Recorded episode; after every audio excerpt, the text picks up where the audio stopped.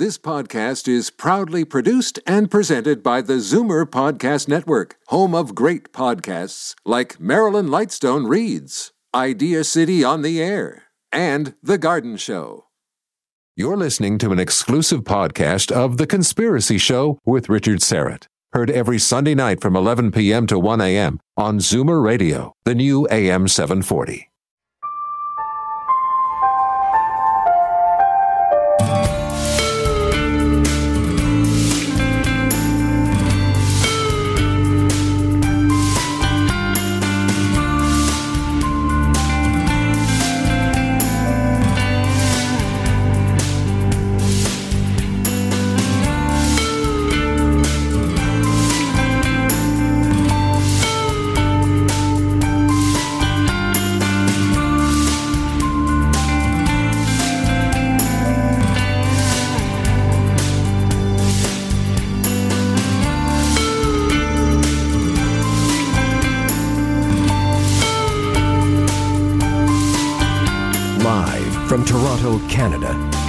Conspiracy Show with Richard Syrett from Zoomer Radio, AM 740.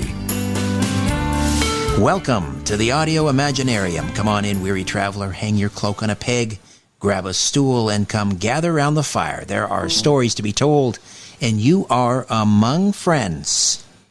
Carlos Cagina is our technical producer, and Ryan White is the live stream producer. Please check out my YouTube and Rumble channels, Strange Planet. All right, well, talking about planets, we are about to uh, delve into some uh, wonderful mysteries, secrets, and cover ups on this planet and beyond, including the moon, Mars, and even our very own sun. These are all images captured on satellite that don't really fit with the official narrative. The new book from Mary Joyce is called Spy in the Sky Secrets and Cover Ups on Earth and Beyond. Just got my, my copy from Mary in the mail recently, and it's just filled with some incredible images. And we're going to discuss some of these uh, satellite uh, images and put them up uh, on the uh, the live stream as well as we're discussing them. And uh, Mary's a good friend of the program. She's worked for uh, two major metropolitan newspapers, the Orlando Sentinel in Florida as an artist and a columnist, and the Oakland Press in Michigan as a, a Sunday magazine editor, and then a feature editor. On the side, she's written magazine articles and books, and since 2008, she's been the main researcher and editor for a fabulous website called SkyshipsOverCashiers.com. SkyshipsOverCashiers.com. And the website features a wide variety of cutting edge topics from UFOs to secret underground bases, from Bigfoot to Cherokee Little People. She is the author of the aforementioned Spy in the Sky, also underground military bases hidden in North Carolina mountains. Cherokee Little People were real tangible evidence of Jesus left behind for us, and Bigfoot beyond the footprints. Mary, welcome back to the program. How are you? Fine. It's always good to see you, and I enjoy talking to you. Likewise. Well, congratulations on Spy in the Sky. And uh, we have talked in the past, many times actually, about um, how you use, for example, uh, Google Earth and others to spot artifacts that appear to be to have some intelligence behind them, not natural um, formations, but uh, artificial type artifacts found uh, on the ocean floor uh, or on other planets. But now you've you've collected them and put them all in in one book, and it's again called "Spy in the Sky: Secrets and Cover-ups on Earth and Beyond." Let's begin by explaining. I mentioned Google Earth, but what other where where else are you getting your images? Um, it, many different ways, mostly with Google uh, Earth. And I really want to emphasize that anybody in your audience can use this as a tool. Now, it takes a lot of patience because I've cruised Mars, I've cruised Antarctica, I've cruised the ocean, I've cruised um, many places. You don't find things right away. This has been over years that I have found these things, and I haven't found these anywhere else um, on the internet. So we're I'm dealing with some really fresh images that will be new to most people. Uh, the most different source that I have um, comes from a man who was from the Netherlands, and he contacted me back in 2013 And he was taking uh, uh, NASA SOHO satellite images. A SOHO satellite monitors the sun every 15 minutes. It mm-hmm. takes a picture, constantly monitors it. He would take those NASA photos, which any of us can find on the internet, and then he would blow them up and clean up the debris and the interference. And it's astounding what he would find something that might look like a, uh, a comet streaking across uh, the sky near the sun proved to be something that looked like a giant um, extension rod with intricate metal parts to it. And these things are not like the saucers that we see and photograph near uh, the Earth. Uh, we have two of them that he found um, that um, we call them hotels. And one is the uh, Phoenix Hotel because it looks a little bit like a phoenix with wings. Another one was, um, we called it the ISIS Hotel. Again, a similar kind of structure, but you zoom in and you see structure, you see metal, you see intricacies uh, like I've never seen with any UFOs before. Those are wonderful. Uh, there's a bit of a mystery with him because uh, we were in touch from 2013 to 2015, and then it's like he dropped off the earth. Uh, his his uh, YouTube channel ceased to be updated. Um, I couldn't reach him no matter what. And I don't know if he just got tired of doing it, uh, which doesn't sound likely, uh, if he got sick, if he died, or if he was pressured to quit doing this because NASA um, on, on some of their sites will deny that any of these things could possibly be real. Uh, this is uh, Mart Padmos, uh, That's right. gentleman that you're referring right. to.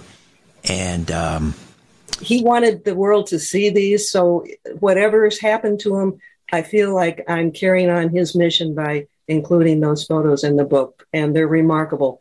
All of them, absolutely all of them, are bigger than Jupiter. Some are have a bigger diameter than the sun itself. Right. You mentioned, uh, and we'll we'll put these. Oh, I'll have my live stream producer insert these up on the screen. We won't see them now as we're talking, Mary, but uh, they will be up there for people to see when this goes to air. So um, you mentioned this uh, image or this this artifact that appeared between the this the NASA's SOHO. Uh, what does that stand for? SOHO? Do we? What is the? Uh, oh goodness, I don't know if I can remember now. Um, it's one of those acronyms, and I'm really bad at those. Okay, but I've got it here. Is, Sorry, I've got it, it here. It is a um, satellite that's always monitoring the sun. Right, and um, yeah, I'm just seeing if I can. Get It's like solar heliotropic um, satellite. I don't. I really don't. There it is. Solar and Heliospheric Observatory. My so, books are smarter than I am. No, no, that's all right. These are Solar and Heliospheric Observatory. So um, you mentioned this image that appeared between Soho and the sun, and it's immense uh, because you know keep in mind that the sun is well, um, in like, round figures, it's like 860,000 miles across or in diameter. Right. And when you have things near the sun that are bigger than that, we're talking humongous, absolutely humongous. Right. And so this image that appeared, or this artifact that appeared, uh, it looks like a like a thunderbird or a phoenix. I, when I saw the image that you sent me, to me, it, I, I, thought of a thunderbird, these mythical huge winged creatures, but a phoenix is another example. Uh, so Ryan will put that up there. So this was captured by Soho. Uh huh. A NASA then, camera. NASA camera caught all these. The problem is there's a lot of debris and interference, and this man had the technical expertise and computer expertise to clean up that interference and to clean up the debris so you could see the detail. Right. It's up on the uh, on the screen now, and then uh, in the book, you've zoomed you've zoomed in, or or Matt uh, Mart Patmos zoomed in, and then he sent you the photo, and, and, and as you say, you can see the um, this is clearly you know um, it's not organic. I mean, there are there are right angles uh, uh on this, and and it, it appears to be you know metallic in some way. Um, I've tried to find words to describe it, and I don't know why this image comes to mind. But if you ever look at a silver saxophone, you see all those buttons and you see the shiny metal and uh, intricate keys. There's that kind of intricacy in some of the images. Right. So, can anyone access the uh, NASA SOHO? Yes. Uh, yes. Just on your computer? Uh huh. Wow. And it updates, it takes a photograph of Taking a photo every 15 minutes. I will check in on it every once in a while, and every once in a while I'll get lucky and I'll see one of these things. Uh, sometimes, you know, people will dismiss them. It'll just look like a distant shooting star going across in front of the camera. Uh, but when you zoom in on those, they're not shooting stars. They're not comets. They're um, something that's been made by intelligent beings. So, yeah, if this was um, a satellite or something that was that was orbiting the sun, I mean, it, it should show up in regular intervals. I mean, that would be a huge task, you know, because for something to to orbit the sun, depending on how long it took, I don't know, but um, um, it would be interesting to see if this this uh, flying what did he call it the uh, the flying phoenix hotel whether that showed up again so do you also monitor the soho observer not with regularity but i will take time every once in a while and what you can do once you get into that site you can skim through all the ones that have been taken for the last 24 hours and so you just skim down and if something jumps out uh, then I slow down and take a good look at it. You can look for days and never find anything, and then you can find a bunch of fantastic things. And it's it's curious that NASA wouldn't take these down. And um, sometimes they do. Yeah. But see, it's a live feed, and if you're right there watching live feed, you have a good chance of catching it. Every uh, computer keyboard has a key that you can press uh, that will capture whatever image is, uh, is on your screen. And I encourage people to learn where it is on their keyboard if they don't already know, because some of these things you may never see again. Right. So, um, getting back to Google Earth, uh, because you, you only use that, you can only use that on the Earth, or can you use Google Earth and turn? Does it turn around and also up at the top the moon, of the, up at the top of the page? You'll see. I think it's an image of Mars, and you have a choice of Mars, the Moon, or Earth that you that Google uh, Pro will take you to. Right. So click the one you want. Okay. So um, with the um, with Google Earth, and when you're looking at the Earth, are primarily looking at the uh, the oceans on the ocean floor? Uh, no, no. Uh, Antarctica has been a major uh, focus that's included in the book.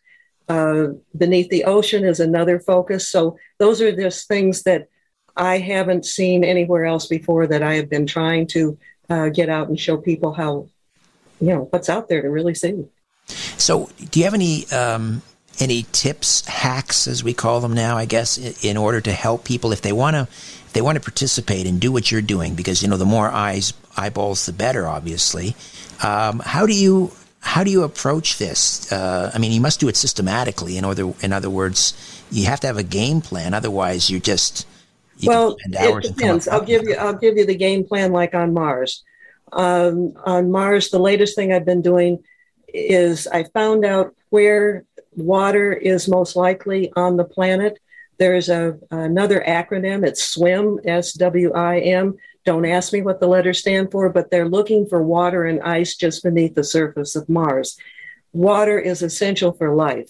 So I figured that would be a really potent area to begin doing searching. So sometimes I'll start out with a plan like that. Sometimes I'll just zero in on some place and just start cruising. And sometimes I get lucky. Uh, you don't instantly find these things unless you're really lucky. Um, and there's sometimes a great deal of time between some of the things I have in the book. For example, I think it was in 2011, I was cruising the northern hemisphere of Mars and found what looks to be like a habitat or a self contained living uh, space that where a human being or human beings could live. It was five years later when I was doing a similar cruise in the southern hemisphere that I found another one. Um, the first one was 700 feet in length. And even though the image is kind of blurry, you can tell it is not something that is part of a natural topography of a planet. I don't care which planet you pick. And then the one that was found in the southern hemisphere five years later is 7,000 feet in length. I assume the smaller one was built first. Uh, I'm just looking through the uh, the series of images you sent me. There's one um, on page one of the f- images that you sent me. There's the uh, photo of You're of. the only one that has a copy of that, so I can't even have a reference. okay, but it's it's um, well, it looks to be like it's on the red planet. That it's very red and sandy, and then there's it looks like a garage door, an open garage. Oh, door. oh! Now that was a, that was an interesting experiment. Normally, when I cruise a planet or um, I go from east to west or west to east, um, this time I tipped the the planet and started doing the same search going from north to south. If I hadn't done that, I would never have discovered 27 entrances all in a line going into the interior of Mars. And they're all set very, very similar in structure. They're all in a line spread out over 16 miles. And they range in width um, from 400, round figures, from 400 feet to 1,000 feet. Um, Across. uh, the horizontal, yes, across. And they look like um, uh, warehouse entrances, or, you know, I, I don't know how else to describe them. Yeah. And that, that's big, you know, a thousand feet across. Anything we can fathom can fly into that. Anything we have that's man made on this planet can fly into one of the smaller entrances, which is 400 feet. And there are 27 of them from the south pole of Mars to the north pole. All It's going north, and I'm not saying it's spread out that whole way, but it is on a north south a- axis. It's spread out over 16 miles, and there's 27 of these entrances. wow. That blew my mind. And that uh, is a way of confirming what uh, Haim Eshed said uh, back in December of 2020. Now, he was uh, the head of Israeli space security for nearly 30 years. Uh, wonderful credentials. He'd won many awards, um, uh, just inc- incredible credentials. And in the Jerusalem Post in 2020, in December, he went public about a number of things. And I hope, let's see, maybe I can find that page because there's some quotes that are there that should be shared with your audience. Page 8. It's page 8. Professor Chaim Eshed, again, head of Israel's security space program from 1981 to 2010. Also, a three time recipient of the Israeli Security Award. So this guy has credentials, to say Right. the least. And keep that page open since you can access that quicker than I can. Um, I've highlighted two sentences there. Read that to your audience. This is this is a uh, it's entirely a quote uh, from him, um, but those that are highlighted are uh, important. All right, this is his statement, Professor Chaim Eshed's statement as published in the Jerusalem Post article, and that was from December 8th, 2020.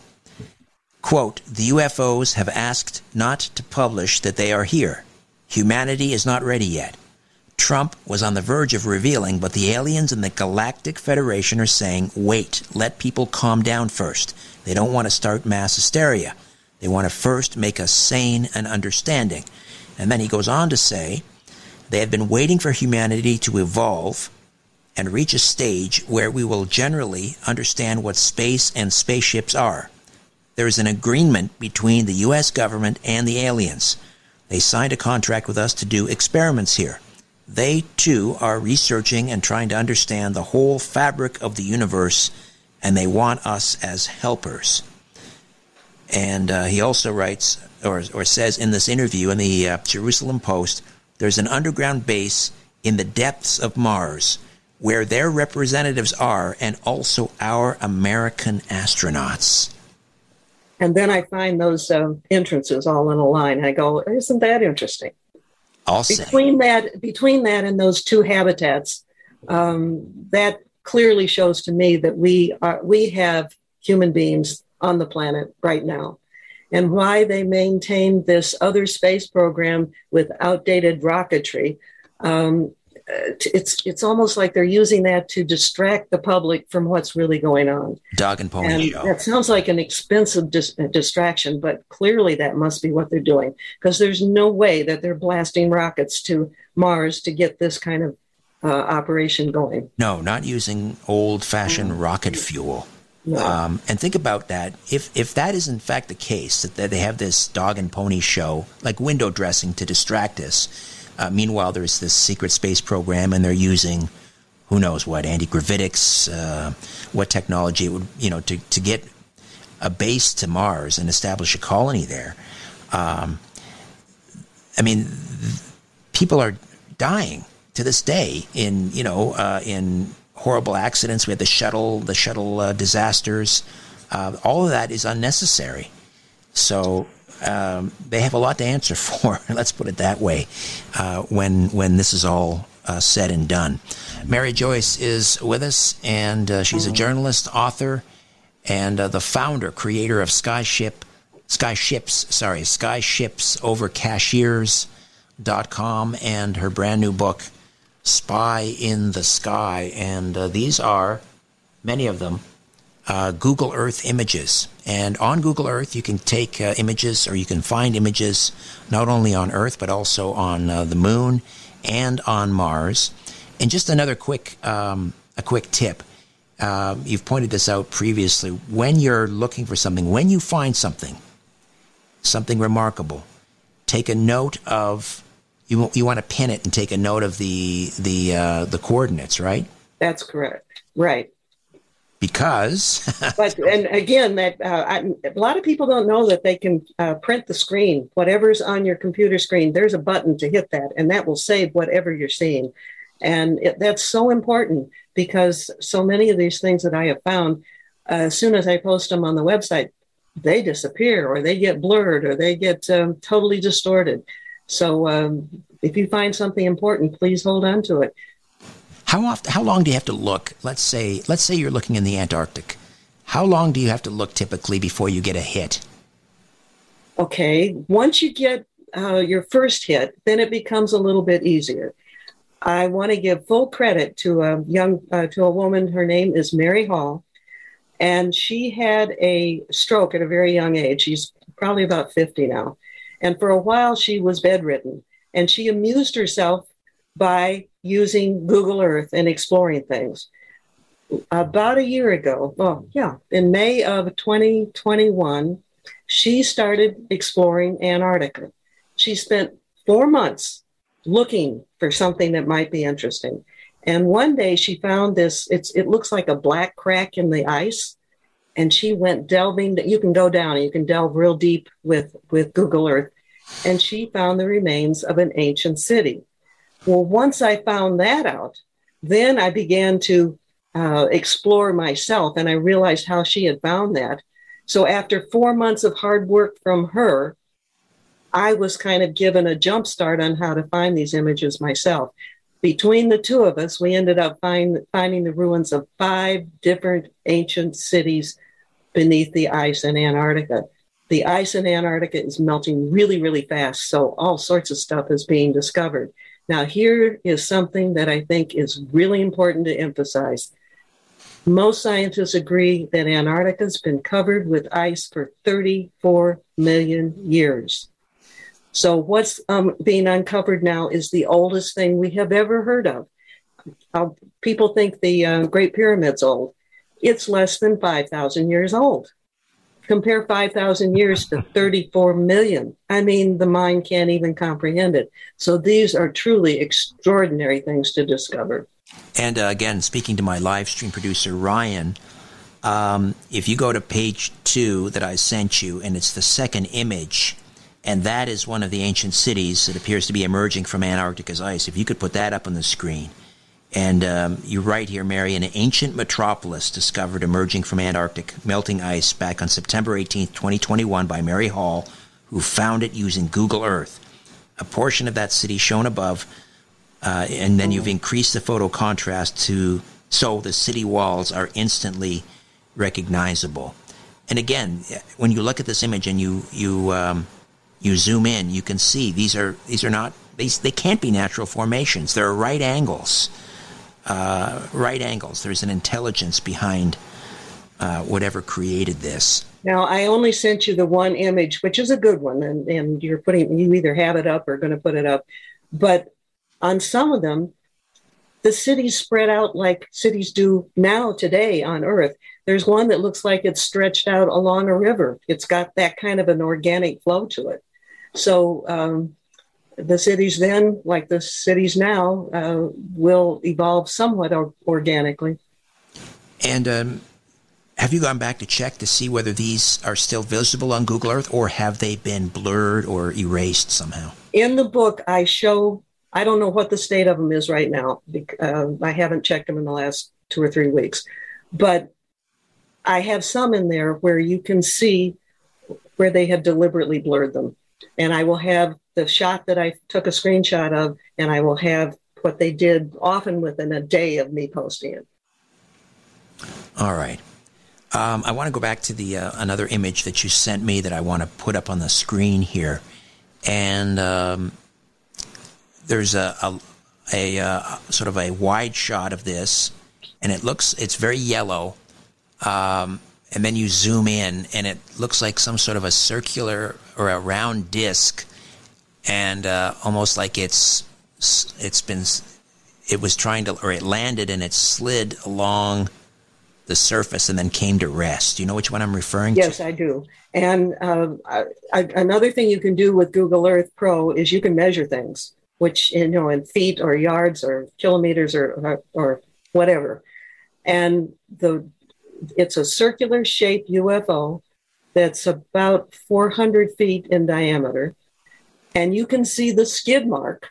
And I've measured the skid mark, and it's over 4,400 feet in length and then you can see where this thing has like crashed into the soil of um, the planet. I'm sorry, did you say Mars? This is resting yes, Mars? that's Mars. Wow. And um, what is that yellow band?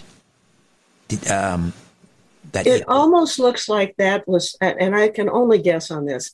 It looks like that image was caught when this was crashing in because it looks like it was heat generated um, street marks. Uh, right. Uh, that's what it looks like to me. And it also has a white reflection off the back. The sun hits Mars also, so there are shadows and reflections, uh, just like we have. Remarkable, remarkable. Have uh, and again, you're able to mark the coordinates, even on the red planet. Uh, 81 degrees, 20 minutes, 51 seconds, or something like that north, 91, 28, 38, 86 east. That's right. And I should point this out. I'm not trying, I'm trying to share this information with, with people. And everything I have found, I have tried to find the coordinates so that anybody can copy those coordinates and paste it into, well, or put it into the uh, search bar for uh, Google Earth, and you can find these sites for yourself. And that's a nice place to start. You can take one of those images, and then you can explore further from there. Do you ever get any uh, any, I don't know, phone calls in the middle of the night, cryptic messages saying, "What are you up to, Mary? What are you doing?" Um, no, I've had some strange things happen but not like that. And most of those things happened when I had a um, when I first started the website and had a different computer. And I'll just quickly tell you one story. Um, I was working on uh, a UFO story for the website. I didn't finish it. The next morning, I got up, went into my office, and was going to finish it. Couldn't find it. Well, what happened was all of my UFO files had disappeared, every single one of them. But everything else I had on my computer was there. I called in the guy who was the head of computer services for the university uh, here close to me, and he came to my home and checked it out. He said he couldn't even find remnants of it in the bowels of the computer. He'd never seen anything like it. He didn't know how it was done. So that would probably be the most unusual uh, thing that's happened to me. Um, White, I don't know. Clean, I, hopefully, white. I won't stir up anything with this book. I'm, I am flipping here. Uh, uh, forgive me, I'm flipping through as we're talking because I'm trying to find this, and I'm listening intently. But I'm trying to find this another image that you sent me in the book. Uh, it almost looks like, um, almost like a bullet hole because the edges around this opening are very jagged on the top. I don't know if is the, it is it is is it one of the few black and white pictures? Um, no, it's uh, this is one of the two. I found it now on page twenty six. It's one of the two entrances. Now we're bouncing back to the Antarctic. Uh, two entrances into Antarctica's ah. interior. And so we're uh, just going to jump your audience all over the place today. Now we're back on Antarctica. I love we it. are. Well, I'm just looking at the the images that you sent me, and I'm kind of. Well, that's a good one. That's yeah. a good one. And um, what can you tell me about this entrance? Well, there's a good story with that one too, as far as cover up goes. Um, found two entrances into Mars. Uh, one of them looks like it has a metal awning over it, and it's at an angle, so I can't get precise measurements of it. Sorry, Antarctica. I, you mentioned you said Mars. We're back on Antarctica. Oh, I'm sorry. That's all right. Yes, Antarctica. I see the metal. I Thank see you. the metal. You. I see the metal um, dome over the entrance. Yeah, but it's at an angle, so you can't really measure the width of it. The other one, which on that page is right next to it, is a straight on shot. And that one's 300 feet across and 100 feet high. Now, that's the one where there's been some really interesting activity. I posted those two together on the website, skyshipsovercashiers.com.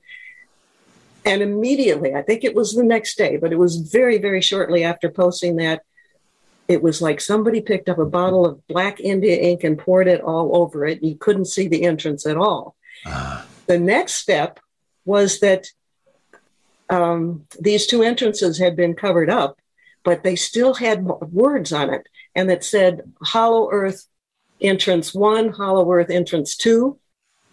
All right. Then the next step of the cover up was those disappeared.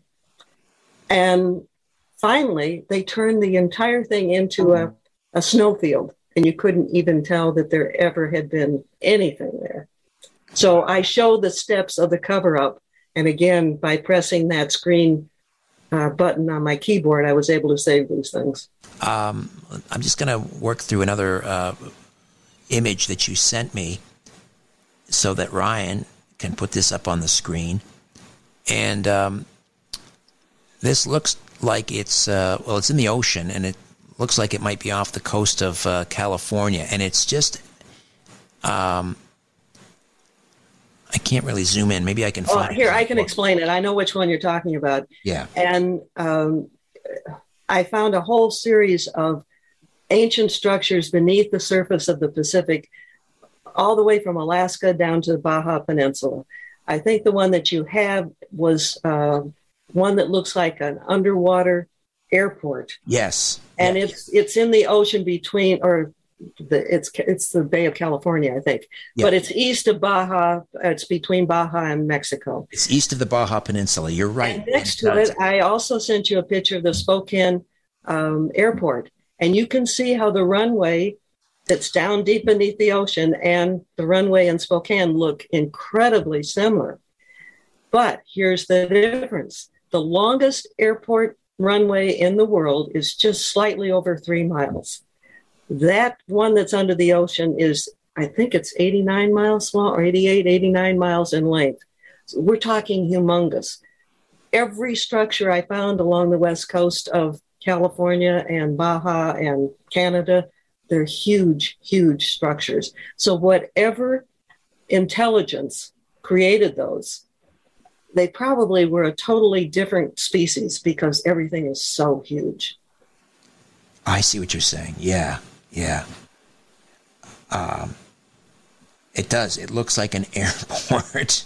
On any idea what the depth of the water is there? No, I wish that I had done that. I did not do that in the book. I I've got the length of the runway and where it's located, the coordinates, but no, I didn't get that answer. And again, uh, Ryan, if you could put up those images, this is uh,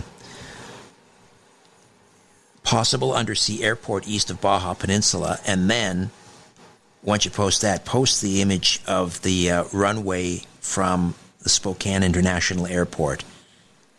and you're right, it, it, it, looks pretty much the same. 89 miles. This yeah, runway. isn't that you've got the page there? I think I am I'm, I'm within a mile of it. I know. Yes, 89 miles long. And again, um, have you gone back to check the coordinates for this one to see if it's still there? Um, I'm going to have to do that as you know, I, by the way, I wanted your audience to know that you're the one who gave me the impetus to do this book. Ah, And I had been collecting all this information. This idea kind of resided in the back of my head. And you and I had a conversation. And by the time you were done talking to me, I thought, I got to do that. So you get the credit for me getting off my butt and making this happen. And well, I want I, your audience to know thank that. you. That's very kind, Mary. I played a very, very small role. I simply reminded you of something. Well, you kicked me in the butt. So, I mean, that was good. you know what? Why don't we employ our listeners? Let's put them to work. Let me give them the coordinates and, you know, they can check these things out and see if it's still there. The um, again, we're talking about a possible undersea airport east of the Baja Peninsula. The coordinates on Google Earth are 26 degrees, uh, 50 minutes, 31 seconds north. Again, 26 degrees, 50 minutes, 31 seconds north. 100 degrees, 37 minutes, 0 seconds west. I think I read those out correctly. That's the way you're supposed well, to. I don't. But what you might want to do is to um, just show it on your screen. Show the coordinates on the screen, then people can more easily jot them down. There you go. They're confusing. Okay. Talking coordinates is like listening to Japanese. Right. Okay. So I'll give Ryan. You you put those coordinates up: 26, 50, 31 north, 110, 37, 00 west. He'll put those up. That's a great idea and check it out and let us know. Has that image been obliterated or blurred? All right, uh, this was a short segment. We'll come up, uh, come back, and finish up with Mary Joyce. Again, the new book, Spy in the Sky Secrets and Cover Ups on Earth and Beyond. The website, skyshipsovercashiers.com. Back with more in a moment. Stay with us. The owners of the system are asleep. Now we can play. The Conspiracy Show with Richard Syrett from Zoomer Radio. Take a look around. What do you really see? This is where you can tell all about it. The Conspiracy Show with Richard Syrett on Zoomer Radio. A final segment with Mary Joyce, journalist, author, Spy in the Sky is the latest. Other books include Underground Military Bases Hidden in North Carolina Mountains, Cherokee Little People Were Real, Tangible Evidence of Jesus Left Behind for Us, and Bigfoot Beyond the Footprints. Uh, when putting this book together, Mary, what would you say was your the biggest your biggest find, your favorite find from Google Earth? From Google Earth. I think what's going on on Mars is incredibly important. I just uh, that's that's going that is giving us a glimpse of our future. That is showing us what's currently going on. Um, I tend to want to look forward rather than backward, and that would the discoveries on Mars I think are the most outstanding in my own opinion. But as far as archaeology goes, the things beneath the ocean and the things that are coming up from the Antarctic are pretty incredible too. Right. Um, I don't have these images to put up on the screen, but can you talk to me a little bit about about these undersea pyramids in the Bahamas? Do you remember those on page? Yeah, and there's a personal story that goes with that. I used to live on Cocoa Beach between Patrick Air Force Base and the Kennedy Space Center. And one day I was with a friend and we were having drinks um, at the, the pier and got into a conversation with a couple and they were all excited. They were divers and they had been diving off of Vero Beach, Florida. And um, they had found um, a pyramid. And what happens is there is a sandy bottom to the Atlantic. And when there's storms, um, big storms, it will turn up the sand. And a lot of the treasure hunters will then fly in low planes to see if they can find treasures. And um, some of these pyramids become visible under those conditions. Well, I started using Google Earth in my great detective work here and found um, two pyramids uh, south of Paradise Island in the Bahamas. And that's another cover up story because I have the original images that I found. And then shortly after that, um, they went in and put new satellite strips. Well, one of the strips was really small, and it just happened to have been placed right where those pyramids are. So that's the kind of craziness that uh, goes on with the cover ups. Remarkable. Remarkable. Uh, let's see here. Um, Alaska. Can we move up to the uh, Alaskan coast here? Evidence of ancient civilizations off Alaska's coast. And um, you give a, a, shout out to someone, Colin Andrews, for suggesting you explore a particular area off the southern coast of Alaska. Now, Colin Andrew, uh, Andrews may be somebody that your listeners, or at least some of them, might be familiar with. He is known for his work with um, discovering and uh, getting photos and analyzing uh, crop circles. And so, how he got down beneath the water of the ocean, I don't know, but he found something he found peculiar. And um, the first thing I found under his uh, direction was like a, a square rectangle of horizontal lines, all parallel. And I, I don't, I think they're like five miles in length and they're all parallel in a perfect box. Well, what's that doing on the bottom of the ocean? And then it's like you can see um, perhaps roads that connect that with something else. Um, it gets rather intricate and it is beyond describing with words, other than what I just told you. The right. rest of it's really confusing amazing. I'm sorry. I'm just I'm standing here looking or sitting here looking at these images. Um, evidence west of Gorda, another unusual pattern of equally spaced perpendicular lines on the ocean floor directly west of the town of Gorda, uh, which is uh, south of Big Sur State Park. And um, I mean, this is even more elaborate. These these lines kind of crisscross a little bit, but again, right. You have parallel uh, lines uh, in one direction and parallel lines in another direction. Um, I think that whole formation is 28 miles in one direction and 25 di- miles in the other direction. Yes, it looks like some farmer's field, except the dimensions are so big. Um, some of the strips there that would be like rows of uh, produce, let's say, or crop, um, I think are over a mile in width. Um, yeah, 1.43 miles in width. So we're not talking something small. Uh, south of Long Beach, evidence of a third California coastal ruin about 46 miles south of the Malibu structure. Well, first of all, we should talk a little bit about the Malibu structure. Um, I, I, we talk about what gets me started on stuff. Back in 2014, uh, somebody found this huge structure off of Malibu, uh, and it's huge. Uh, the roof uh, you can measure on on Google Earth, and it's like three miles across, and it's it's sort of like anyhow, it's flat. The side view, when you look at it, it's being the roof is being held up by pillars, and um, anyhow, I when I found that out, I thought that's probably not the only thing along the California coast. So I spent a great deal of time just cruising the coast up and down and ended up finding things from Alaska down to Baja. Um, yeah, the Malibu structure, you do have a picture of it in the book. And you're right. When you see it on the side angle, you do see pillars, what appear to be pillars holding up this massive.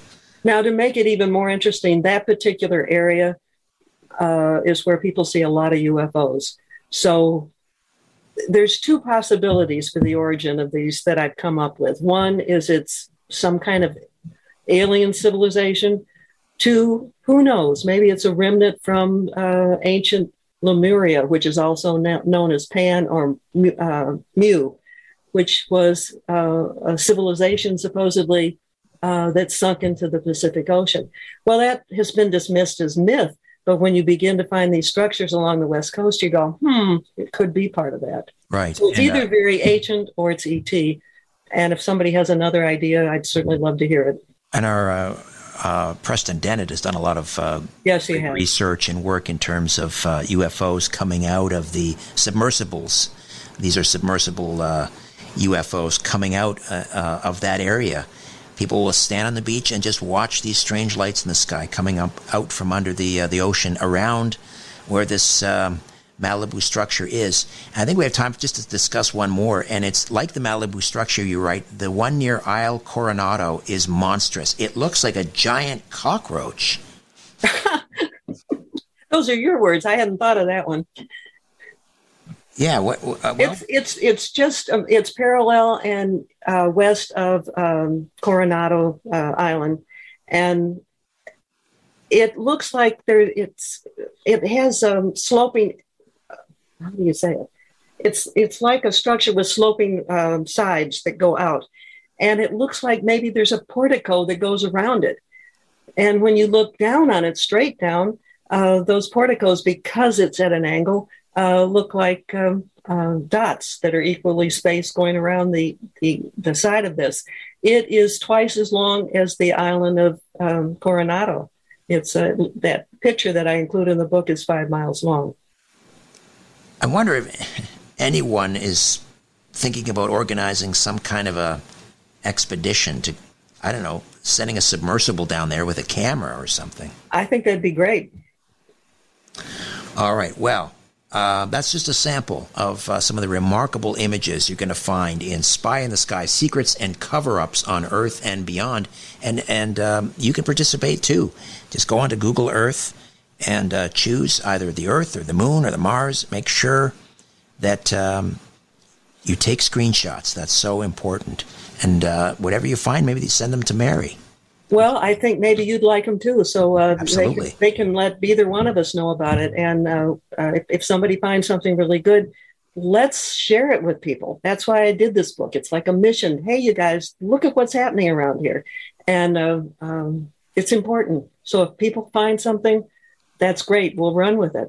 Uh, like I said, it was a, a, a gal in a confined to her bed who first got me started on finding the discoveries in Antarctica. I will give people credit. I'm not one of those who wants to hog the stage and say, hey, I'm the one who did this. Um, so if you want an outlet for something you find, uh, contact me at skyshipsovercashiers.com. All right. And in the meantime, Spy in the Sky, Amazon.com. That's correct. Mary, always a, a real pleasure. Thank you so much. Fascinating work. Thank you for your, your kick in the butt. you have a good evening. You too. When we come back, Ali Siadatan will talk about the Great Reset, the WEF, and end times prophecy. Stay with us.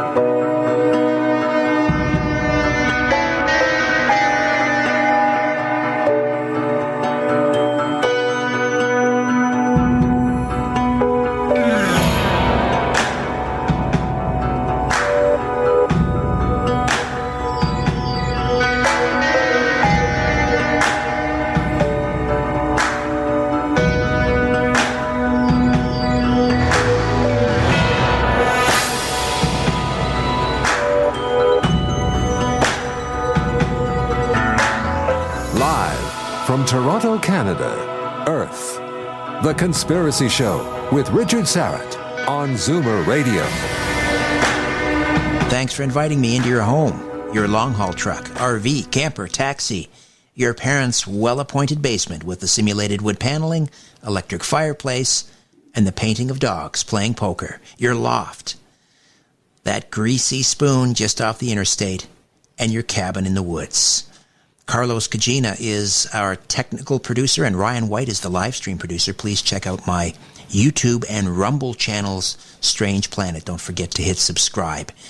All right, we are uh, we're going to uh, discuss the Great Reset, the the goals and aspirations of the World Economic Forum under Klaus Schwab. Uh, we'll also talk about uh, the uh, the headlong rush into a cashless society or a digital uh, digital currency, and how all of these things sort of intersect and relate to biblical prophecy, uh, end times prophecy, the uh, the ultimate or the final arrival of the eleventh king. Ali Siadatan is a good friend of the program, and uh, he's a uh, documentary filmmaker, also the founder of Think Again Productions here in Canada, a multimedia teaching ministry, shedding light on mysteries and treasures of scriptural knowledge. which is making the Bible more real than ever. Ali has found that evidence keeps agreeing with the Bible's tale from biblical cities peering through the sand to alien abductions and prophetic events. The website thinkagainproductions.com, and uh, you can also screen his uh, documentary UFOs, Angels, and Gods. Ali, welcome once again. Thank you for having me, Richard. I'm looking forward to our conversation. So, um, let's first of all let's let's look at a kind of a, a, a big picture. And when you see what's happening today, uh, as I mentioned, um, we have this great reset everyone is talking about.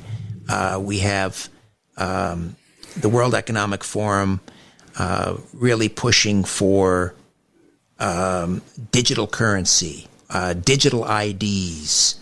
Uh, many of these are being adopted in, in at least in, in incremental stages. Um, so, for example, in Israel, uh, they just passed a law banning cash purchases. Uh, I, I, believe it's above seventeen hundred dollars. Yes. Um, Norway now is uh, they want to track uh, basically how everyone spends their money. Um. Sweden has introduced a carbon green, like a carbon emissions credit card. It's voluntary, but once you've spent X number, you know, your limit on anything that has to that has a carbon footprint, like red meat or gasoline, your credit card basically forbids you from making any more purchases. So we're seeing the the early foundations of all of these things coming to fruition, a, dig, a digital currency and so forth. Um, yeah, I think make of that. This this whole aspect of what you're describing, um, you'll ha- you'll own nothing and you'll be happy. It's one of the sayings. Uh, this whole socialism, you know, the idea that you're describing, which is the state knows best, you know, through its science, through its it's a big daddy. It'll control everyone and lead everyone into nirvana. Um, I would I would say the roots of this thing, as far as I'm concerned, come out of Bavaria. This particular picture you're painting, kind of continue. If you where did this come from? It, it really came out of the events of Bavaria, the two Babylons of Hislop, and and this conspiracy that supposedly was stopped because lightning hit this guy as he was carrying the documents. But somehow it hasn't stopped, and from there we saw it spread to the French Revolution kind of socialism and to the Bolshevik Revolution, you know, in uh, in Russia, and then in the West, it came through this London School of Economics teaches it. it, it it's uh, George Bernard Shaw was one of its main inventors. This whole idea of Fabian socialism, which is the main socialism of, of the West, that that can be practiced in the Congress and Senate and um, you know all, British and Canadian uh, parliaments um, and the Labour Party was created in England as an experiment to, and FDR was a, a Fabian socialist. And so there's definitely this overarching, you know, idea uh, that, that that I would call secular socialism that comes, I think, from Bavaria, and it's kind of a thing what you're when you say Bavaria, you're referring to Adam Weishaupt and the and the formation of the secret Illuminati. Society, Illuminati. Yeah, in, uh, 1770 was it 1776? Yeah, yeah, it was. It was. It was the 18th century. So that that whole story.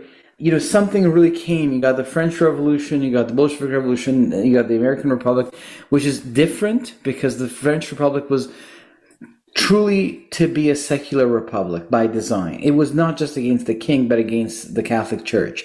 And it came with a heavy ideology of paganism and um, secularism, which, which over the centuries we began to realize it has components. Like, for instance, you can only believe in what you see. And you came from monkeys. That's this creation myth and in a world of chance and science is your guiding principle as as, as these monkeys you we, we catalog and understand the world and the scientists are also kind of our priests. And life really doesn't really have a meaning and the state knows best. It, it, it's just weird. It's just random ideas kind of over the centuries put together from the age of enlightenment. And yeah this this carl schwab and the world economic forum seem to be crystallizing a lot of these ideas in a more serious implementation Right. Except now, um, rather than you know this is some secret society uh, of, of individuals in Bavaria, and then later it spread you know in different parts of Europe. But really, it was, uh, I mean, it, it had considerable influence, but uh, at a certain point, I guess you know the uh, the monarchs, uh, various countries, kind of clamped down and and shut it down, or or so we thought. Now, with the World Economic Forum, they have you know so much influence, and and Carl Schwab or Klaus Schwab rather, you know, brags about having infiltrated cabinets around the world, including here in Canada, where um, the deputy prime minister, Chrystia Freeland, is in fact on the board of directors, and I believe also the former governor of the Bank of Canada, Mark Carney. Um, they have world banks, central banks, uh, and huge corporations and investment firms like BlackRock and Morgan Stanley and Goldman Sachs. So they they really now have the machine behind them. Yeah, you don't get things connected like this together without some sort of a spiritual force behind it because it's not easy to make everything align. But the spirit of it, at least on the surface, seems to be let's put our minds together. Let's uh, connect civilizations and societies and experts, so to speak, from different parts of the world. Um, and for some strange reason, it's a lot of let's listen to this one man you know, whose father was a Nazi. It's just a, it's just a fact. And it's, it's, it's got a bit of a cultish feeling to it. But under his leadership, a space has been created where world leaders, uh, economic uh, leaders, the corporate leaders, political leaders, leaders of all kinds can come together. It seems not only to share ideas, but to receive what is the enlightened way.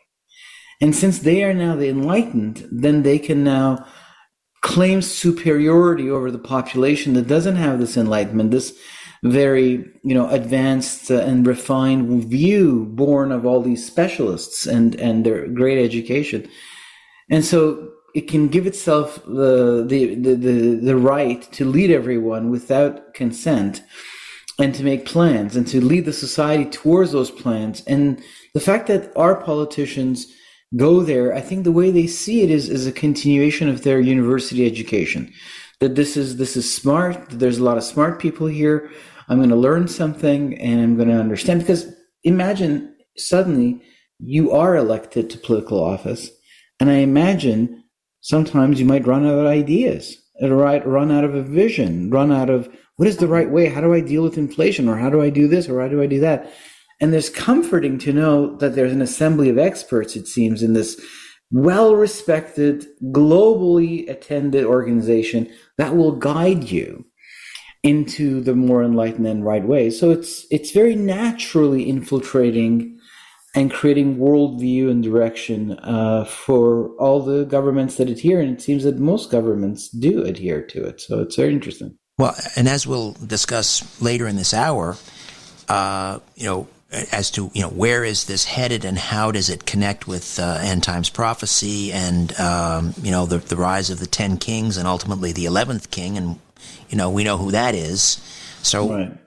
and yet if if that's what this this great reset ultimately is about you know leading to the the antichrist and so forth um, people might say but but their objectives seem so noble they want they want equity they want fairness. They want what they call this new thing, stakeholder capitalism, so that right. that corporations don't just work for the benefit of the rich and the shareholders; they work for everyone in the community. Who could argue with that? Yeah, um, the the whole idea of the euphoria, utopia of Marxism. We already know that that doesn't work. We already know that the ideas of Karl Marx um, they don't actually manifest. That that communism of in all of its shapes in in the deep uh, east and in Russia uh, were not at all to the service of people, and um, they took away the sense of creativity. Um, uh, entrepreneurship, human rights, um, uh, all the things that a free society, you know, uses to build itself. And this is the same. It comes with these promises uh, of leading us um, but it's really about control. Uh, and once uh, the control is achieved, then it's about brainwashing and letting people think that you know they are living in a utopia. Anyone that wants to give us utopia will offer freedom and liberty and will offer creativity and ingenuity would simply, you know, pressure people to live in a civil way with each other. Um, and to make sure that law and order exists and people's rights are respected and upheld, that system uh, is would, would sound more like something that would bring the culture to these to these places that you're describing.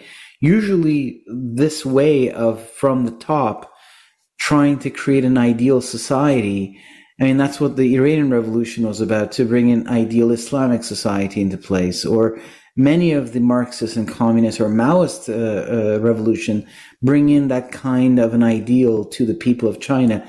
But it brought brutality and death and misery. Uh, and it wasn't until China began to open itself up and change that it actually started to evolve from out of that stage.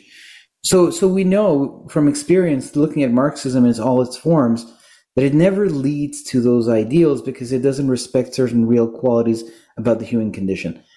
And it certainly doesn't take into consideration the, the, the frailty of the human condition and the fact that we are fundamentally flawed. And it's really not the systems that are the problem, but in some ways, we are. Our passions, our greeds, our fears, uh, who we are in some ways also is, is something that none of these systems can remedy. So it's a false promise of utopia. Uh, there's also there has been this progression uh, towards this dystopian uh, state that they're offering. They, you know, they're, they're, they're describing it as utopian, but ultimately we know it's dystopian. Right. Uh, there is this progression, almost this gradual ratcheting up, uh, and it is spurred along by some type of major cataclysmic event in history.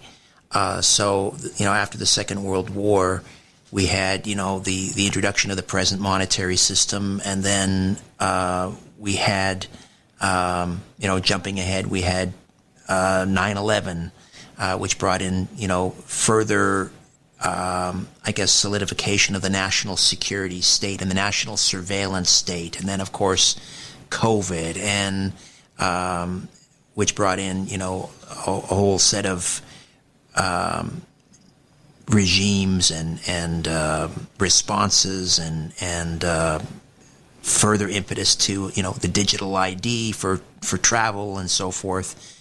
Uh, I think now, if, now climate change. Yes, and climate change for sure. So this idea of out of chaos comes order. At chaos or the room. This idea where you create chaos and you present it as a solution. I mean, that's that's the ABC of conspiracies. Uh, it's a very uh, old way of doing things. Um, I think that there is a certain sense of a relaxed approach to partly implementing things into the culture that play itself out and presenting itself as a solution, partly riding what opportunity provides. Um, so you have systems in place. You have a worldview that you're pushing over the course of centuries through the school system, through the university system, and then through the people that come to work in the world in which you now have formed them through that education to be pawns, whether it's journalists, whether it's government employees, whether it's uh, United Nations employees. You're just suddenly in a worldview that in which you have been instructed. There's a way you understand things and you're inside of a system you're just a cog that does a function and now things occur in the world. There are wars there are economic collapses uh, there are pandemics and now you're ready to utilize it. Uh, and some of it of course you can also cause. It's a combination of opportunity and intent but you've definitely put the system there uh, to, to utilize it. And what is the purpose of this system? Um, it is the an ideological form of government uh, that that that you know obviously the people who are at the top of this food chain have beliefs. They have religious beliefs essentially. And they they feel compelled that they need to um, implement them on uh, in the human world. It's it's as strange as it may seem that is the conclusion where the breadcrumbs take you once you realize how organized it is how dedicated they are and how it unfolds over the course of centuries Right. Um, now, um, a non religious person might say, well, this is just the natural progression of human consciousness and human development and human evolution. Um, uh, a religious person, a Christian who believes in in the Bible and in end times prophecy and the second coming and so forth, uh, you know, would say that no, this is this is the the these are the machinations of the Antichrist, and he's taking us to this final world kingdom. What do you say to the I guess the materialists who say no, this is just human evolution, this is human consciousness, this is how we evolve as societies. Well, I mean, there's so many things I could say. Like the birth of empire and civilization in Mesopotamia, the writings that we have from the first empire shows that it was something that was handed down to them. It says that, you know, the gods chose these people to become their kings and priests. They gave them advanced knowledge to build giant temples, and then they gave them laws, uh, like the Code of Hammurabi. Uh, from the sun god Apollo. And this is the story of all the civilizations that they received some sort of a code heavenly code that began them. This is just history. Now, you can say, well, I don't believe it. Somebody just came up with these things, but they're too complex. Um, and the words of these people that changed the world, like the words of Jesus, changed the Roman Empire. Uh, the words, the words of Muhammad, or the words of Moses, or the Hindu writings, they, they all, you know, formed entire civilizations. That's just the facts of history, and they're very complex. Um, yes, there has always been empires, but empires began, it seems, because of this some sort of a connection, some sort of a revelation. Be- before that, human society was organized in patriarchies, in family clans. The whole concept of empire is born, it seems, of the desire uh, uh, to to control, coming from one could argue, who are these beings that seek to implement empire and have a representative why would they start this in the south of Mesopotamia? And is this really real? The gods of Rome and uh, the power behind the emperor and the, and what we're talking about today, the idea that there is a hand behind this. What hand would have such a desire, and why would it be doing this? Um, the only thing that makes sense is is is is if the whole story of the Bible is true. If really we humans are in fact um, part of a much larger story. We were born uh, as part of a world of God and angels, and our history is marked by this interaction. And these empires um, uh, are not natural empires. Uh, they have spiritual forces behind them because we are fundamentally in a spiritual story. Now, if a person might say, "Well, I don't really buy into all of this. I just, I just think it's humans that do these human things," um, that's fine. But he is still in that story. He will still see these prophecies come true as they always do, and, and he will see that you know even God Himself will will, will intervene on the stage of history because. Um, these events are not born simply of, of, of the natural human world. They are born of a will to control and dominate the human world and we can't really be rescued from it without this exterior intervention. And I think that's what the UFO phenomenon is about. And I would point to that as well. And I would say, is this not the empirical evidence of this angelic presence and of this larger story that the Bible points to? So I'd say there's archaeology, there's prophecy that is fulfilled, uh, there is evidence of the things of the Bible, and the story makes sense and history moves in the direction of it. So all of these things are compelling evidence to the reasonable mind. Ali Siadatan, Think Again Productions, thinkagainproductions.com. All right, so when we come back, let's talk about uh, if we are headed towards perhaps this, you know, this final empire to be ruled over by the 10 kings and then ultimately the 11th king. Where is the, the I guess, the scriptural uh, evidence for that. We'll be back. More of our discussion in just a few minutes. Stay with us. Corporations, governments, and sometimes entire civilizations. What goes up must come down. And it lands on The Conspiracy Show with Richard Syrett from Zoomer Radio. The world is being pulled over your eyes. This is The Conspiracy Show with Richard Syrett from Zoomer Radio. To reach Richard, call 416 360 0740 or toll free at 1 866 740 4740. We're back with Ali Siadatan from Think Again Productions, documentary filmmaker. We're talking about the Great Reset, the WEF, uh, and how that connects with uh, end times prophecy. So, um, we often talk about the book of Daniel when we're yes. talking about the, the end times. Uh, what's it? What, does Daniel differ from the other prophets in terms of sort of laying out what's ahead of us? Um, yeah, it does. Uh, it doesn't differ to lay what's ahead of us, but it has a very significant difference, especially clear in the Hebrew canon. So, in the Hebrew canon of the Old Testament, all the prophets are in one section called Nevi'im, which is with the historical books because God says and God does on the stage of history. So they're put together. And the first five books of the book of Moses, Torah, and then there is the historical and prophetic books. This is called Nevi'im.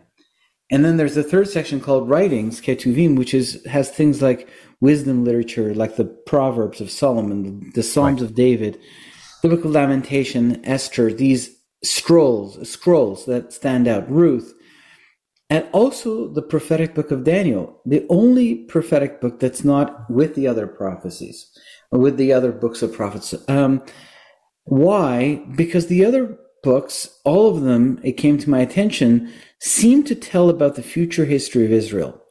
And they paint a positive picture of the future, at redemption, God's intervention, uh, the earth returning to the to the Garden of Eden, and an age of peace being ushered in um, by the Messiah of Israel. Uh, and, and so it's, it's a very positive picture that the prophets of Israel paint. There is a moment of conflict that corresponds to the transition between the age of empire and this utopia of God. But that's mentioned, you know, here and there briefly. But the focus is on the redemption and restoration of Israel and of the planet. The book of Daniel is very different. The book of Daniel is the only book that doesn't tell the story of Israel. It tells the story of the Gentile empires. It's distinct in that. And it's written, only the first and last chapter are written in Hebrew. The whole book is written in Aramaic, which was the international language of politics at the time of Daniel, the language of empire. So it's the book of the empires of the Gentiles is written to them in this language of their you know international uh, relations uh, at the time of Daniel and delivered in that sense to the king of Babylon, who is the first person who really receives the message. And his vision, his dream that Daniel te- interprets for him, has in it all that the book of Daniel is ever going to talk about. Those empires, it's as though the rest of the book of the Daniel is a horizontal version of the vertical statue of this of the beginning of the book. And so he goes through it. And so it's different in that sense. It tells the story of empire and the empire of Gentiles instead of the story of Israel. And so it takes us into this final world empire because it tells us something very important about God. It says he changes times and seasons, he removes kings and installs kings so it, it attributes the rise and fall of empires and the coming and going of kings to the will of God. God is the King of Kings. God is deciding even the Gentile empires of history will be decided by God's timing and will be under God's authority. And then it proceeds to point out four empires to us.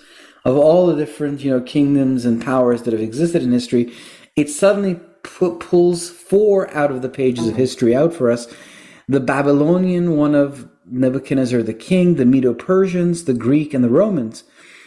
And what happens to Rome is that Rome scatters into many small heads. Um, when it attacks Jerusalem and destroys the temple in the ninth of the month of Av, which is coming up, and uh, which is interesting that the Romans and the Babylonians, centuries apart, destroyed the temple on the same day of the Hebrew calendar. All of the, you know, these events turned and turned to make history coincidence, people say, but yet, is it coincidence? So this is always there's always this evidence of you know design in the movement of history.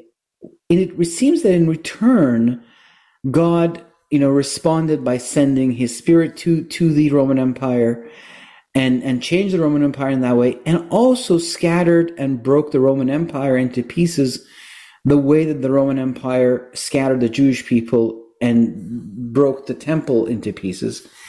Um, because God had said that He would bless those who bless Abraham and curse those who curse Abraham. So the reverse occurred, and then it scattered. But it always maintained the symbol of the eagle, which was a symbol of Zeus, of Jupiter, its god it always kept that symbol in all its flags.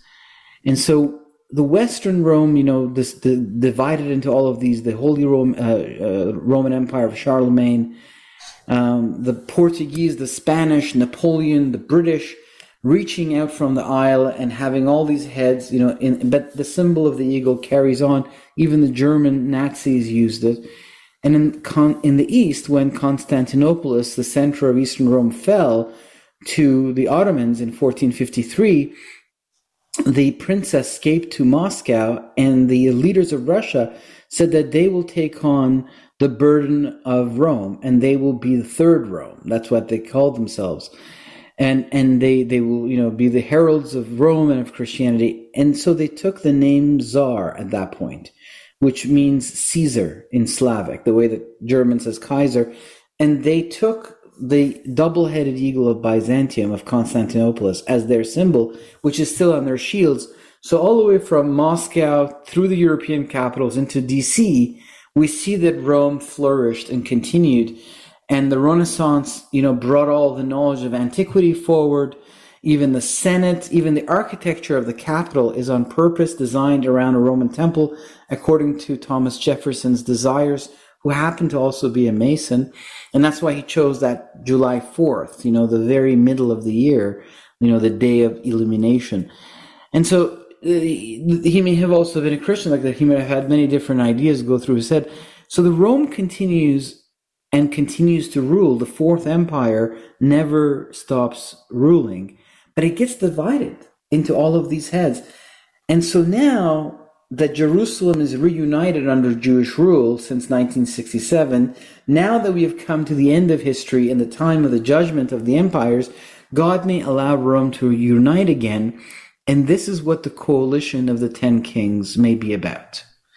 The final, the re, the re-emergence of, of the Roman Empire, uh, and and that's what really Bible prophecy points to that there will be a final empire um, uh, uh, that will contend with God Himself.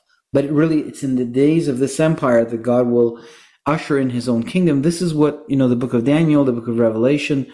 Uh, really point. And the reason you kind of see how the book of Daniel may be relevant to this conversation is because it tells the story of the age of empire. And so it really sheds a lot of light on the parts of the book of Revelation that are also meditating in the language of symbols, like the dream of the king Nebuchadnezzar in Daniel chapter 2, which was in the language of symbols. God spoke about the age of empire. In the book of Revelation 2, God speaks in the language of symbols about empire, but he gives us more clues about the things that Daniel spoke about. So, why would God allow this to happen. I mean, this particular, if we're heading towards this, you know, final empire, um, this one is, again, um, I would say, highlighted by, uh, you know, a loss of sovereignty, individual freedom, a loss of rights, uh, even. Uh, we've got the transhumanist movement that's also involved. It seems to be in, wrapped up in all of this. Why is God allowing all of these dystopian things to befall mankind? We just we just have about a minute and a half here, and then we'll pick this up on in the next segment. But let's begin the discussion. I think these are the birth pangs uh, of of a new age of history, and humanity is forged and formed by how it relates to God. Each individual is formed by their relationship to God, and humanity as a whole is forced by its relationship to God for the destiny that awaits it, because the earth is the birthplace of the immortal sons of God who have a role to play in the future of the cosmos. And these are the mechanisms of the training, of the forming, and of the birth of these characters. But it's safe because God is in control and sits on the throne. He, it's all really tightly in his hands. He sets the limits of things. It is safe. So I would say it is the school of good and evil it is the place of birth of an entire race that has a destiny. And this is the struggle that shapes it, that forms it, that informs it, that tests it. And, uh, and it's, it's done in a kind of a safe playground. Uh, well, interesting. Uh, safe, although, I mean, it's going to be a rough ride. Uh, yes, that's for sure. Ali Siadatan, Think Again Productions. UFOs, Angels, and Gods is uh, the documentary. Uh, what else is going on on the website? At uh, well, people can, if they're interested, I'm doing an audio series on the Book of Revelation in my Patreon page, Patreon.com/slash Think Again Productions, and you know you can you can kind of sign up for that and just listen to the chapter by chapter study. I'm really enjoying creating it and researching it. It's fascinating and there's a lot that we can understand. And I think that to to your question, you know, it's a rough ride. Um, I think that God equips His people and fortifies His people spiritually inside, and also I think this knowledge is comforting to understand that as you go through it, you realize I see. So there's this empire there's this you know world leader and and it's it's going to get very crazy if what the bible says is going to happen. It's going to be demonic. It's going to be fallen angels are going to come out of the ground. It's going to be something that we haven't seen, seen since the days of noah. But apparently you know noah went through the flood. The, the friends of daniel stood in a burning furnace and survived. And there are many such tales of god his power being in the midst of people's sufferings comforting people spiritually through supernatural edification and power from within, and, and also informing their worldview in a way that sees the events in a different way. Uh, like Joseph said to his brothers, "You intended it for evil, but God for good." I know they put him through through hell, but yet he came out as the Pharaoh of Egypt, or as as the second in command, and save the world from famine. In the book of Job, which is a study of human suffering, we see that God is in complete control and places the limits of what Satan can do to Job. So God is in control of this empire of these fallen angels, of their their chosen leader. God is setting limits, like in the book of Job. God doesn't give Job more than he can take. So I, I assume that's true for each one of us. And and in the midst of his suffering, he receives great visions and revelations. And finally, as he goes through the ordeal and, and it seems safely and successfully, he comes out far more blessed at the other end than than the life he had before, which was already very blessed. So we, these we, things tell us that, that, that yes, it's a rough ride, but God is in charge. Okay, but we're you know we're talking now. We're we're hearing rumblings about massive disruptions to the food supply, which have already begun. Possible food shortages. Um, you know, in some of the the more darker scenarios, we're hearing about things like you know internment camps for the non-compliant. We're we're talking. We're hearing right. about you know um, social credit scores so that all of your every purchase you make will have to be sort of approved. Horrible. I, I think that, that they're going to have a much harder time. That's why, to your point, that there's crises needed, and the environment is really being p- pumped up as as a big next one. It has to be global. It has to be big. It has to be scary, and we have to want to comply because we, this is how we feel safe. So I think that it's not as easy to implement all of these ideas. I think that we're seeing uh, where they want to take it. I think that we have a say. I think we can fight back. I think there is people who talk about it openly and those who don't, but they, they agree that, okay, I don't really want this. And so I don't think it's as easy because there's two sides to the story and we have a will and they have to control humans. I mean, I, I have a hard time controlling my dog sometimes when I go for a walk uh, or my kids. Like, it's not so easy to just control humans. So, so I think that we have, we have a fight to fight. Well, that, yeah, and, that, and we can mitigate these things mitigate these things. Okay, we're heading into a break, but when we come back, I mean, yeah, if if, as you say, sometimes God uses these things, Satan uses them for evil, God uses them for good. Uh, are these things that are coming? I mean, do do we fight back, or do we just accept them as part of God's plan? I mean, isn't well, what do you want to be the testimony of our generation? That we fought back, or, or at least, even pointed to it in the context of the prophetic word, or that we just said nothing and no reflection on it and no action on it. Obviously, we want to reflect on it in the context of prophecy and we want to act because things happen through action. Um, I think that's all okay. What I think the Bible prophecies point to, this nightmarish a scenario. A few minutes remain with Ali Siadatan, thinkagainproductions.com. So when we look at the Great Reset and all of these disruptions to the food supply, war in Ukraine, rampant inflation, where is this all headed?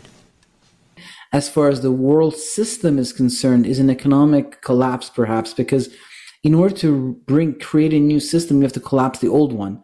So I think that moving to 2030, that's the 100th year anniversary of the Great Depression. And there is a cycle, an economic cycle, a very important one, that is measured in 75 to 100 year cycles.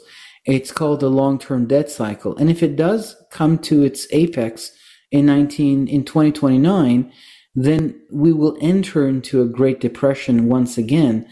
And that really is the kind of economic uh, world out of which fascism rises, that people look for strong leaders to rescue them. And, and so I think that's, that's when we might see the rise of the 10 kings in the 30s. And if there's a war between, let's say, this this Iran, the Islamic Republic, you know, and, and its desire to attack Israel, and now this connection with Russia that may be, you know, this idea of humiliating Russia or push uh, secluding it or, or this this can backfire. You know, the, you can make a man angry to the point where he wants to do more.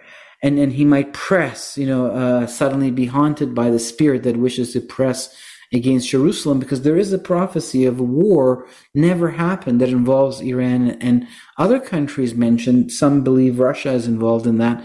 So if these things happen in the late 20s and there's economic weakness, then yes, we could see that in the 2030s, kind of like the 1930s, the rise of fascism, and then out of that fascism, a, a new Führer, you know, coming out. Um, so these are kind of the, the, the next things we should look for: the rise of the uh, of a coalition of ten nations of kings, um, Israel signing a treaty with the nations of the world, and and with with with her Islamic neighbors, possibly you know wars of huge magnitude that involve the destruction of the sea of Damascus, and you know, God forbid, of course, I don't want any city to be destroyed, but I'm just repeating the things of the prophetic picture paints and, and, and, and a great regional war that I think might usher in the need for a world leader and the need for world peace and the need for a, a, a an agreement with Israel.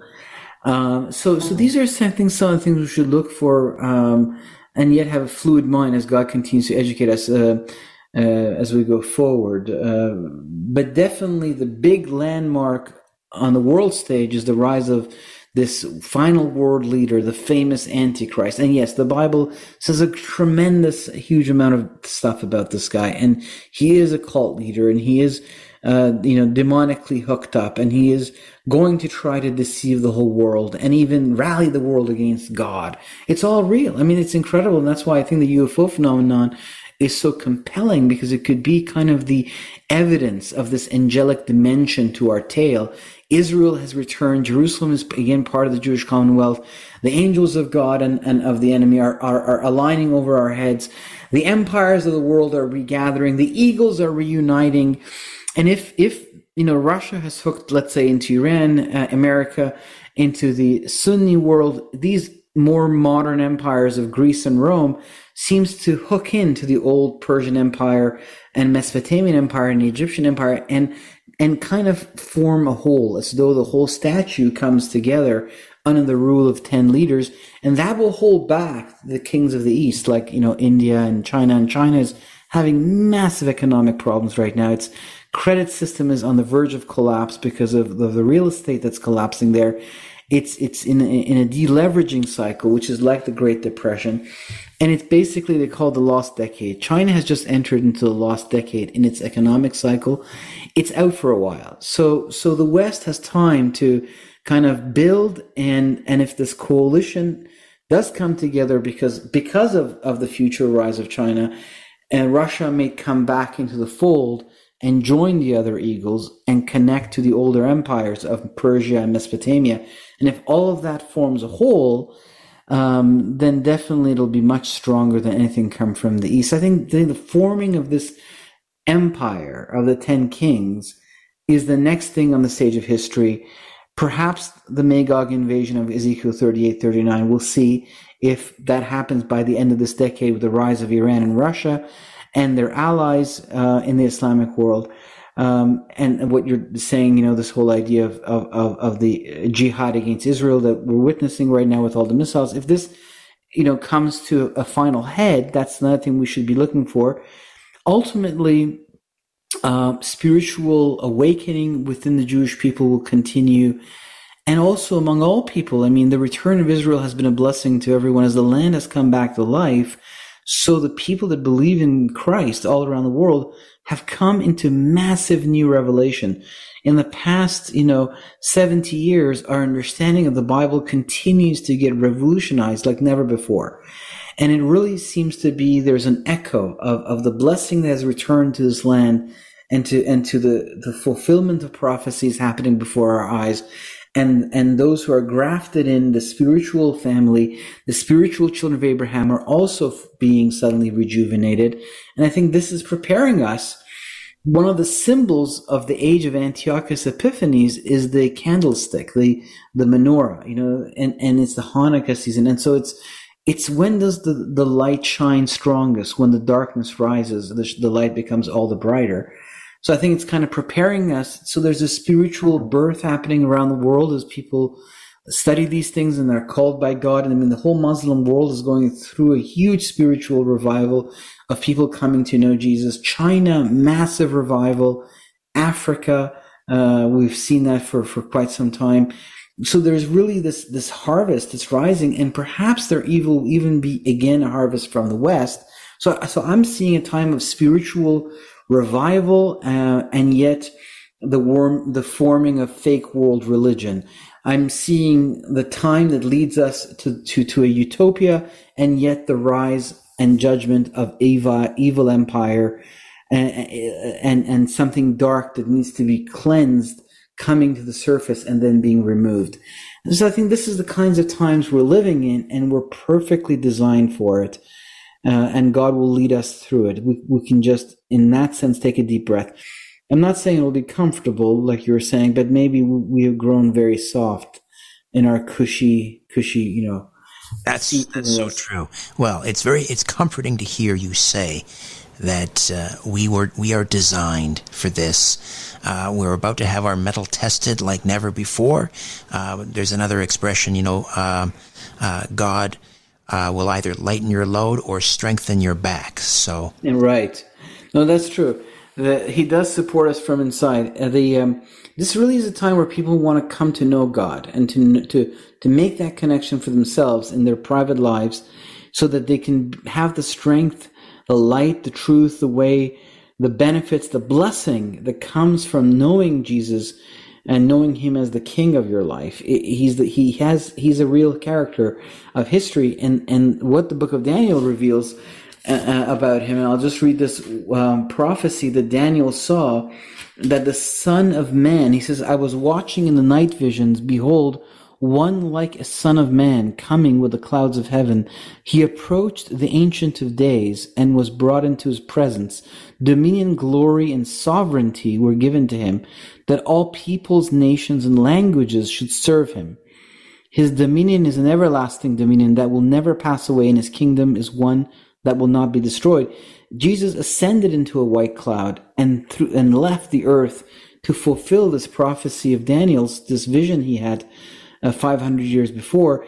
And this is the reality of our planet. He is the king. He has received the throne over Israel and over all the nations, and he's returning with an army to the earth to rid us of all of this thing that we're seeing in the UFO phenomenon, the empires and the, and the dark societies and their leaders and their weird plan to rule, to control, to um, uh, brainwashed to implement their own religion and science and to and to compete with God's plans for the human race.